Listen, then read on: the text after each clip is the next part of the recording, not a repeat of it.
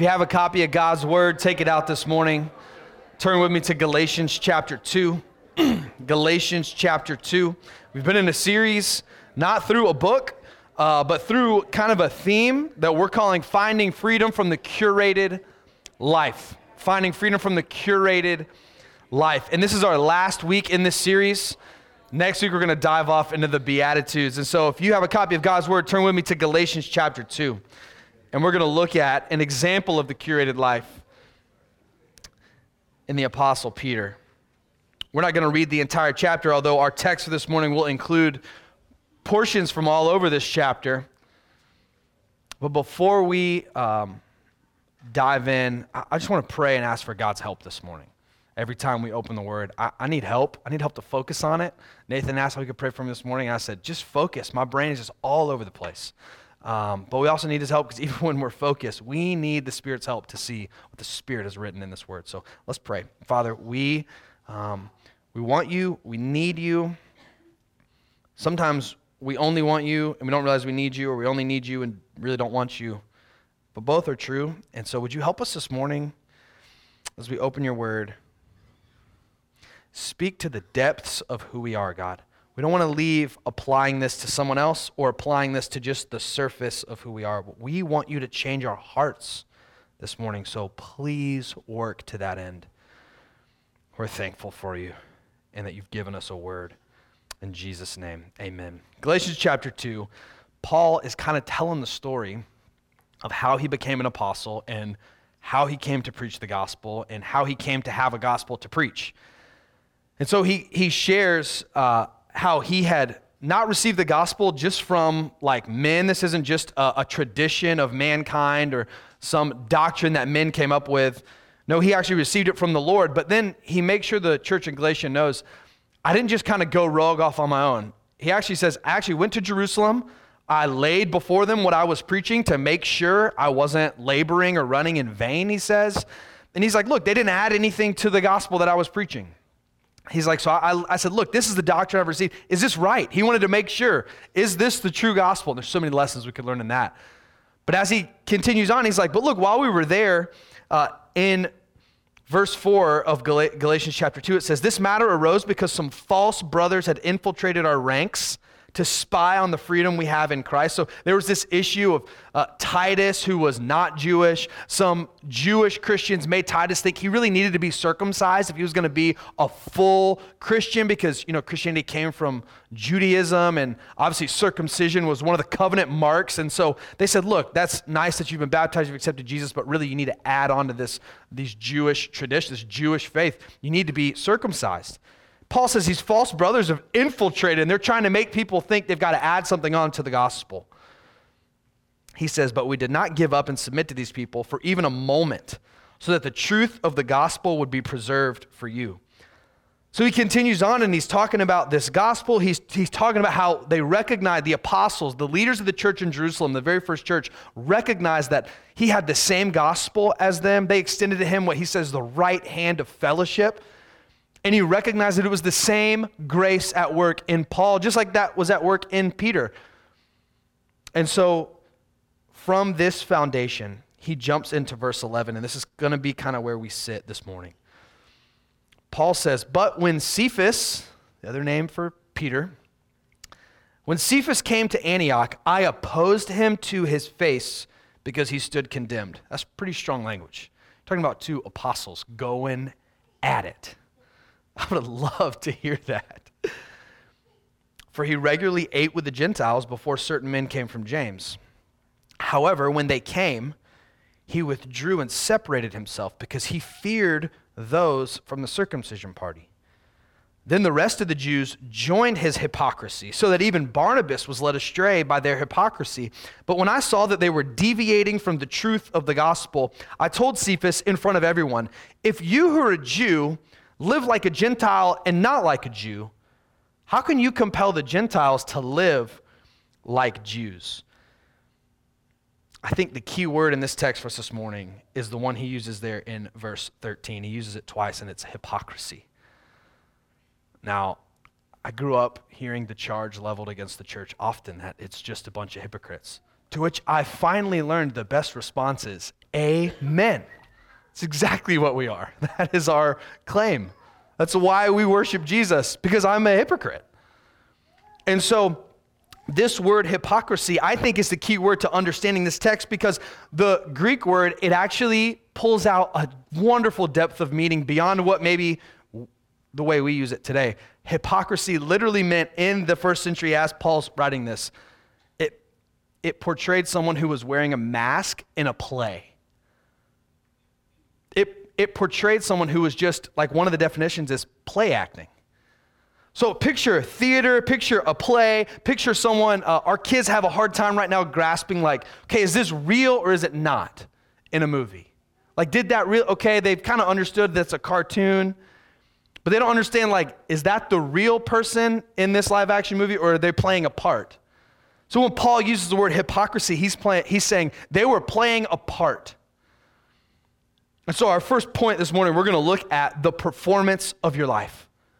And like any good performance, there's two main parts one is the script, and the other is the audience. So, first, what's the script? Just like in any show or any movie, the script is the content. It's the words, the action, the drama that pulls you in. See, in this text, Peter's awkward maneuver with the Gentiles He's playing out a script, he's playing a part. See, because before these certain men from James came down to Antioch, Peter is among the non Jewish people. When you read Gentile, just think non Jewish. He's with them. It says he's eating with them, he's fellowshipping with them. But then what happened when the Jewish Christians came? Peter pulled back. And the hypocrisy begins. He begins to wear the mask, he begins to act out the script. He begins to live in a way that Paul says is deviating from the truth of the gospel. His awkward maneuver with the Gentiles was actually a way that Peter was adding another demand to the gospel. See, the script of our performance is all the things that we add to the gospel, the things that we think we need to add to Jesus, the ways that we must add to Jesus to find full acceptance. We unashamedly believe in a Jesus plus nothing gospel. But when we remove nothing and we add something in, we all of a sudden have a standard that we think we have to live up to. For Peter, it was Jesus plus law, Old Testament, Jewish customs, and religion. I can't mix with the Gentiles. I can't eat with them because of these unclean laws. And you know what? And he all of a sudden began to believe Jesus was not enough. When we begin to believe that Jesus is not enough, we think there's something else we must do to make it enough. We begin to curate or edit our lives to add that thing, to try to accomplish that thing, or, like in Peter's case, at least appear like we do. And that's what Paul's indictment of Peter was. You're a Jew, but you're living like a Gentile. So it's not even that Peter, you know, I think the men from James kind of had a different situation than Peter. They were probably more of the legalistic and perfectionist. They probably weren't hypocritical, like eating with them sometimes and not other times. They just stayed away altogether. But Peter was kind of back and forth. He wanted to look the part. He felt like, hey, in front of these people, I've got to live like this, but in front of these people, I've got to live a little bit of a different way. And that leads us to the second part of the performance of your life. It's not just the script, but it's an audience. Who was the audience? Because, like any good show or movie, it's written for a specific audience. Very few things appeal to everyone. Things are written for a certain demographic, a certain age group, people from a certain place, and it resonates with a certain group of people. So, who's the audience? Well, for Peter, it's really clear it's these men that had come down from James. But what's the audience we're performing for? Whose approval do we need? So, the Bible, when it when we think about the audience we're performing for, the Bible calls it the fear of man. Listen to Ed Welch for just a second talk about the fear of man. It includes being afraid of someone. So that's how we think of the word fear. But it extends to holding someone in awe, being controlled or mastered by people, worshiping other people, and putting our trust in them. See, Peter feared this group of people he let this group of people control his actions because he was acting in one way, and then when he saw them, he changed the way he was acting because they were present. So Peter feared this group of people from the Jerusalem church. And here's what Ray Ortlund says about fear of man fear of human disapproval feeds political posturing. It makes us want to be perceived in a certain way and identified with certain people. That's the curated life we've been talking about this month. Political posturing, posturing our image to be perceived in a certain way, being one person in one setting and a different person in another setting. But Ray Ortlund continues on and says if we're justified in Christ, then no one can demand more. And it's in this demanding more that we find the curated life, that we find where we want to demand more of ourselves than what Jesus has already provided. Do you ever find yourselves demanding more of yourself, or thinking someone else demands more of you, or even thinking God demands more of you than what Jesus has already provided? Hey, Jesus, your sacrifice was wonderful. I listened to a song this morning that I think is kind of new to me, at least, called "Thank You for the Blood." And I, hey, thank Jesus, the blood you shed is great, but I've got to come alongside and kind of make up what's lacking in that. This that's not enough. See, my life's not complete, Jesus, with just what you did because these people are looking at me and oh, they're demanding more of me. I, I've got to use a certain kind of language to be accepted by them. I've got to be perfect. I've got to act in a certain way and dress in a certain way. I've got to have these certain kind of emotional highs or emotional lows. I've got to listen to a certain kind of music. I got to have lots of knowledge or read certain kind of books or a certain number of books. I remember when I was in seminary and I was only on campus for a very short time, but I remember being on campus and realize everybody wants to talk about the Bible all the time. And I, re- I just told somebody this a couple weeks ago who was also at the same seminary and then they lived down here. And I said, I just, I just wanted someone to like cuss at me one time. just to like remember, like, oh, okay, this is not everybody all the time. But there was this stigma that that's just what you wanted to talk about, and that's all that there was in the world. And let's talk about the way this person interpreted this passage or wrote this work 500 years ago. And it was like, wait a minute, that was how you got in at the seminary culture. But that's not just seminary, that's everywhere. We all have a certain kind of culture we're trying to measure up to, or we think is putting demands on us that's more than what Christ has already provided. When we feel that more is demanded of us, it doesn't necessarily mean we walk away from our Christian beliefs. It often means we add to them, though.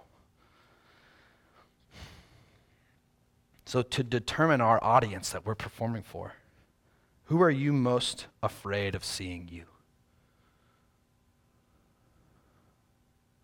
Who are you fearful of seeing the real you? It could be a parent that you've always longed for their approval from the time you were young. And maybe you got it. Maybe you found the ways when you were young to get it. And then as you got older, you realized, I'm, not I'm not doing that anymore. I don't play sports the way that I did. And that was how I bonded with that parent. Or I don't excel in my grades anymore because I'm not in school anymore. And that was the way I learned to find the acceptance from that person. Or maybe it's the opposite. Maybe you didn't have a parent to earn the approval from. So maybe it was always a peer group, and you were always walking in the room looking at how do I get you to love me? How do I get you to like me? I think when we can see, who are we afraid of really seeing us? Who do you not want to see your flaws? Who's the audience that you imagine always watching you and giving you a grade on your life? So, what we see here from Peter in Galatians chapter 2 is the performance of your life, or maybe it's the performance for your life. If I perform, it will give me life. And Paul calls it right out. He says, No, no, no. The issue here is that you're performing. There's this script. You think you've got to add things to the gospel. You think you've got to add things to Jesus. You're living in the fear of man. Think letting this audience determine who you are and how you ought to live. But Paul goes on in verses 15 and 16 to offer a solution. And that's our second point this morning completed in Christ. See, the curated life begs us to add things onto the gospel in order to find acceptance. And then that's inflamed when we begin to live in fear of others, begging for their approval as if they're an audience. But the solution that Paul offers is justification in Christ alone by faith alone. Read a couple of these verses with me in verse 15 and 16. We are Jews by birth and not Gentile sinners, and yet because we know that a person is not justified by works of the law, but by faith in Jesus Christ, even we ourselves have believed in Christ Jesus. This was so that we might be justified by faith in Christ and not by works of the law, because by the works of the law, no human being will be justified. The good news of the gospel is that the settled foundation of our acceptance is Jesus. The settled, firm foundation of your acceptance is Jesus. It's not in your story, it's not in your skills, it's not in your personality, it's in Jesus.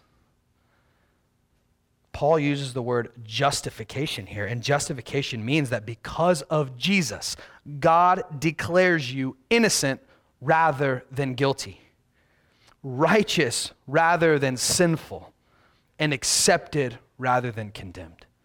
That's what justification means. That you're innocent and you're righteous and you're accepted. You are not guilty and sinful and condemned. Why? You said, I, I don't live that way. I've never lived that way. That's exactly the point of the gospel that you didn't and you haven't and you couldn't, but Jesus did. And so in Jesus, God has justified you. And that's Paul's point here. So, in order to belong to God and his people, nothing more is required of you than what Jesus has already provided. And that is the message we will preach until we die at Shalford. Nothing more is required of you than what Jesus has already provided. Welcome. I don't know if you came this morning thinking, wonderful, let's go to church and add more burdens onto my back that I already cannot bear. I can't wait to hear what else I need to do and how much more I need to give. Well, that's not what you're going to get this morning, and I hope never at Shalford. We're not here to add more burdens to you because Christ is not here to add more burdens to you. Jesus is here to remove them. So, contrary to popular opinion about what church is and what we do, we aren't here to give you a list of things you need to go figure out. We're here to hold up Jesus, who has done it all. I've been thinking this week, we use the word mission in church a lot. And I wonder if that places the emphasis in the wrong place. The mission is like this thing you go do and you go accomplish. And we get rallied up and we get fired up and energetic and we go accomplish the mission. And I wonder if maybe the more accurate word we have is we have an invitation. God invites us to know him and to love him because he loves us. And then to the world, we don't have a mission to go and conquer and attack. To the world, we have an invitation. Hey, I really don't have it together at all. I would like to invite you to come look at the one who has saved me, believe it or not. Because, like our second point is called completed in Christ. In Christ, this is Ray Ortlund again. The need to conceal our failure and display false superiority no longer lives. You don't have to curate and edit your life to look like you're more superior than you are. No, friends, Christ is enough for you this morning. You really can take off the mask of your hypocrisy this morning. You can stop playing the part. You can lay down the demands of the curated life. And you can stop adding extra things to the work of Jesus. You're not held to a higher standard. Christ is enough. You're not in need of something else to find acceptance. Christ is enough. You're not lacking the things that make you truly good. Christ is enough. You're not condemned, and you never will be again. Christ is enough. You're not expected to make up for what's lacking. Christ is enough. Christ is enough for you no matter where you find yourself this morning. There's nothing you can say to surprise God because there's nothing you can say, nothing you can feel, nothing you can do, nothing you can think that is outside the bounds of what Christ has accomplished. That is the message Paul's preaching in Galatians 2. It's not as if being a Gentile was somehow outside the bounds of what Christ was able to do. It's not like having a messy life story is outside the bounds of what Christ is able to love and to save. It's not like looking into your past and saying, wow, I, I don't look like the other people in church. There's no way Christ could really. No, no friends. Christ is enough. Christ is enough and he is sufficient for you this morning. But there's a third point to this message as you keep reading in Galatians 2 and it's dying to live. The only way we can actually live free from this burden of the curated life is to die. Is to die. Now, if you're new to reading the Bible or hearing it taught, you might be thinking, like, this just turned cultish. And I'll give you that. It sounds a little weird. But you got to understand that the Bible uses death language to talk about what gives you life. And the reason it uses death language to talk about what really gives you life is because the only way Christ could be resurrected is if he died first. And then the Bible uses all this wonderful and beautiful, metaphorical, yet still very real language that if you're going to live with Christ, you must die with Christ. That doesn't mean we have crosses waiting in the back for everyone. What that means is that you're invited to participate in what Christ has already done by faith. And that's what Paul says. Would you read with me in verse 20? I have been crucified with Christ, and I no longer live, but Christ lives in me. The life I now live in the body, I live by faith in the Son of God who loved me and gave himself for me. I don't set aside the grace of God, for if righteousness comes through the law, then Christ died for nothing.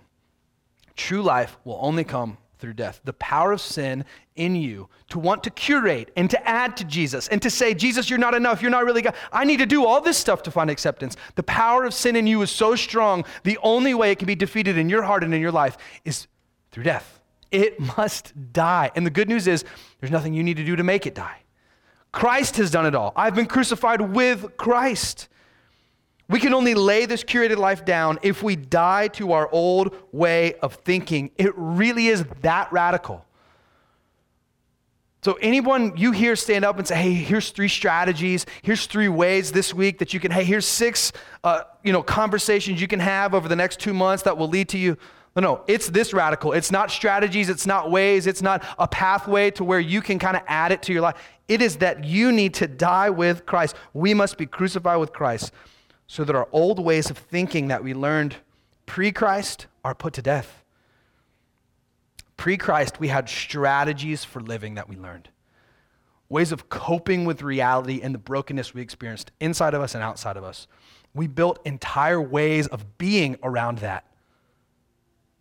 And this was all before we met a Savior. We have learned how to live independent from Christ. And those all must, in the words of Galatians 2:20, die, be crucified with Christ. And now it's in this new life that we're invited into a new community that really does hold one another to this new standard. Because the context for this whole teaching in Galatians 2 is one person confronting another person. So we would miss part of the point of this passage if we didn't talk about that. But the standard that Paul holds Peter to is not the standard of perfection. It's actually quite the opposite. He's holding Peter to the standard of walking in line with the truth of what he's confessed. He's holding him accountable to say, Peter, if you say Jesus is enough, then live like it. That's the kind of community we're called to be as a church, not the kind of community that comes up with our own rules, our own kind of cultural values that said you've got to act like this and dress like this and talk like this, but the kind of community that says there is one standard here that Christ is enough for us. And if you're committing yourself to this community, if you become a member here, if you covenant together with us, that's what we're holding each other to. Not that any of us would be perfect, but that we would live like Christ is perfect, like Christ is enough. That's what Paul holds Peter to in Galatians 2.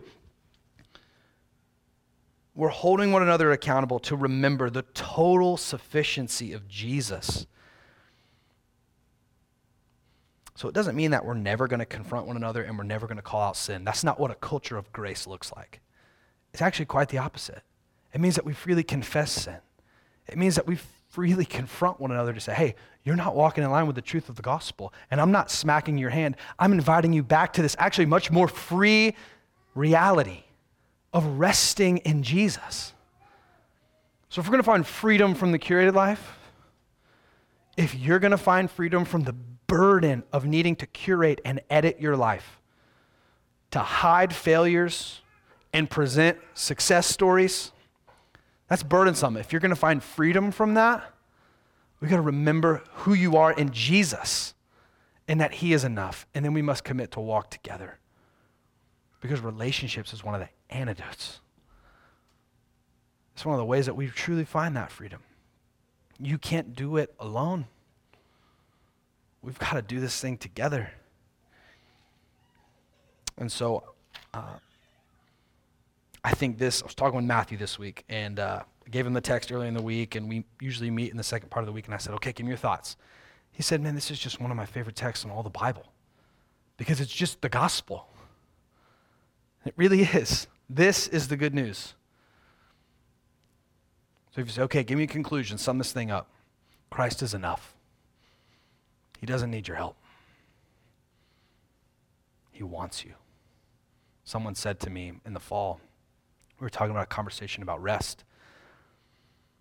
And I said, What if you took a season of resting and you just didn't pour out, specifically as it related to their church? And this person responded back and said, I would feel like I was useless. And I said, Have you ever considered you're not useful to God? You're not. Christ doesn't just need you, He wants you. He doesn't need you to add to what He's done. He wants you to come and rest in what He has already done for you. So when we hear this message that Christ is enough, our hearts will come to a fork in the road. Do I trust this or not? And that's not just something you say with your lips, that's something you say with your actions. I can say with my lips, I trust this, but then I can go this week and act like I need to add and add and add. I can act like Christ isn't enough. And to trust this doesn't mean you take a blind leap of faith. And it doesn't mean you have all the answers for how everything works out. It means you hear this message and you say, I need the life that Christ has, and I believe he can even forgive my sin of unbelief. When we talk about putting your faith in Jesus, that doesn't mean I have a certain amount of evidence behind that I could come. That means, hey, yeah, there's evidence and we can go read the books and talk, but it means, Jesus, I need you to be my life. So, the crossroads in our heart this morning, I want to invite you. Jesus invites you. Would you trust him? Would you trust this morning that Jesus is enough? And I pray, I hope that some of you may trust this morning for the very first time in your life. Move the trust away from yourself and put it on Jesus. And make this your prayer Jesus, I need you because I can't save myself. That's what it means to become a follower of Jesus. And I would invite you to make that your prayer this morning. And maybe for the first time, become a follower of Jesus. I'd be happy to talk with you. Uh, any of our elders who are here would be happy to talk with you. Um, Justin, em, uh, Lynn, Emery. It might be hard to come interrupt him as he's playing the bass, but uh, he'd put it down. I know he would. We'd love to talk and help you discover how you can remove the trust from yourself and put it in Jesus. So let's pray this morning. God, we are thankful for Jesus, that Jesus is enough, because I think all of us have looked at ourselves enough times to know I'm not enough. And if I keep trying to be enough, I'm going to burn myself out. God, I'm tired of trying to be enough. It's so freeing to have you that I can come to and, in all honesty, just pour out my soul. I pray, God, for, for this group of people that are here this morning, God. I pray as they're tired of trying to be enough. I pray that they'd come and take Jesus up on his invitation to come and find rest in him.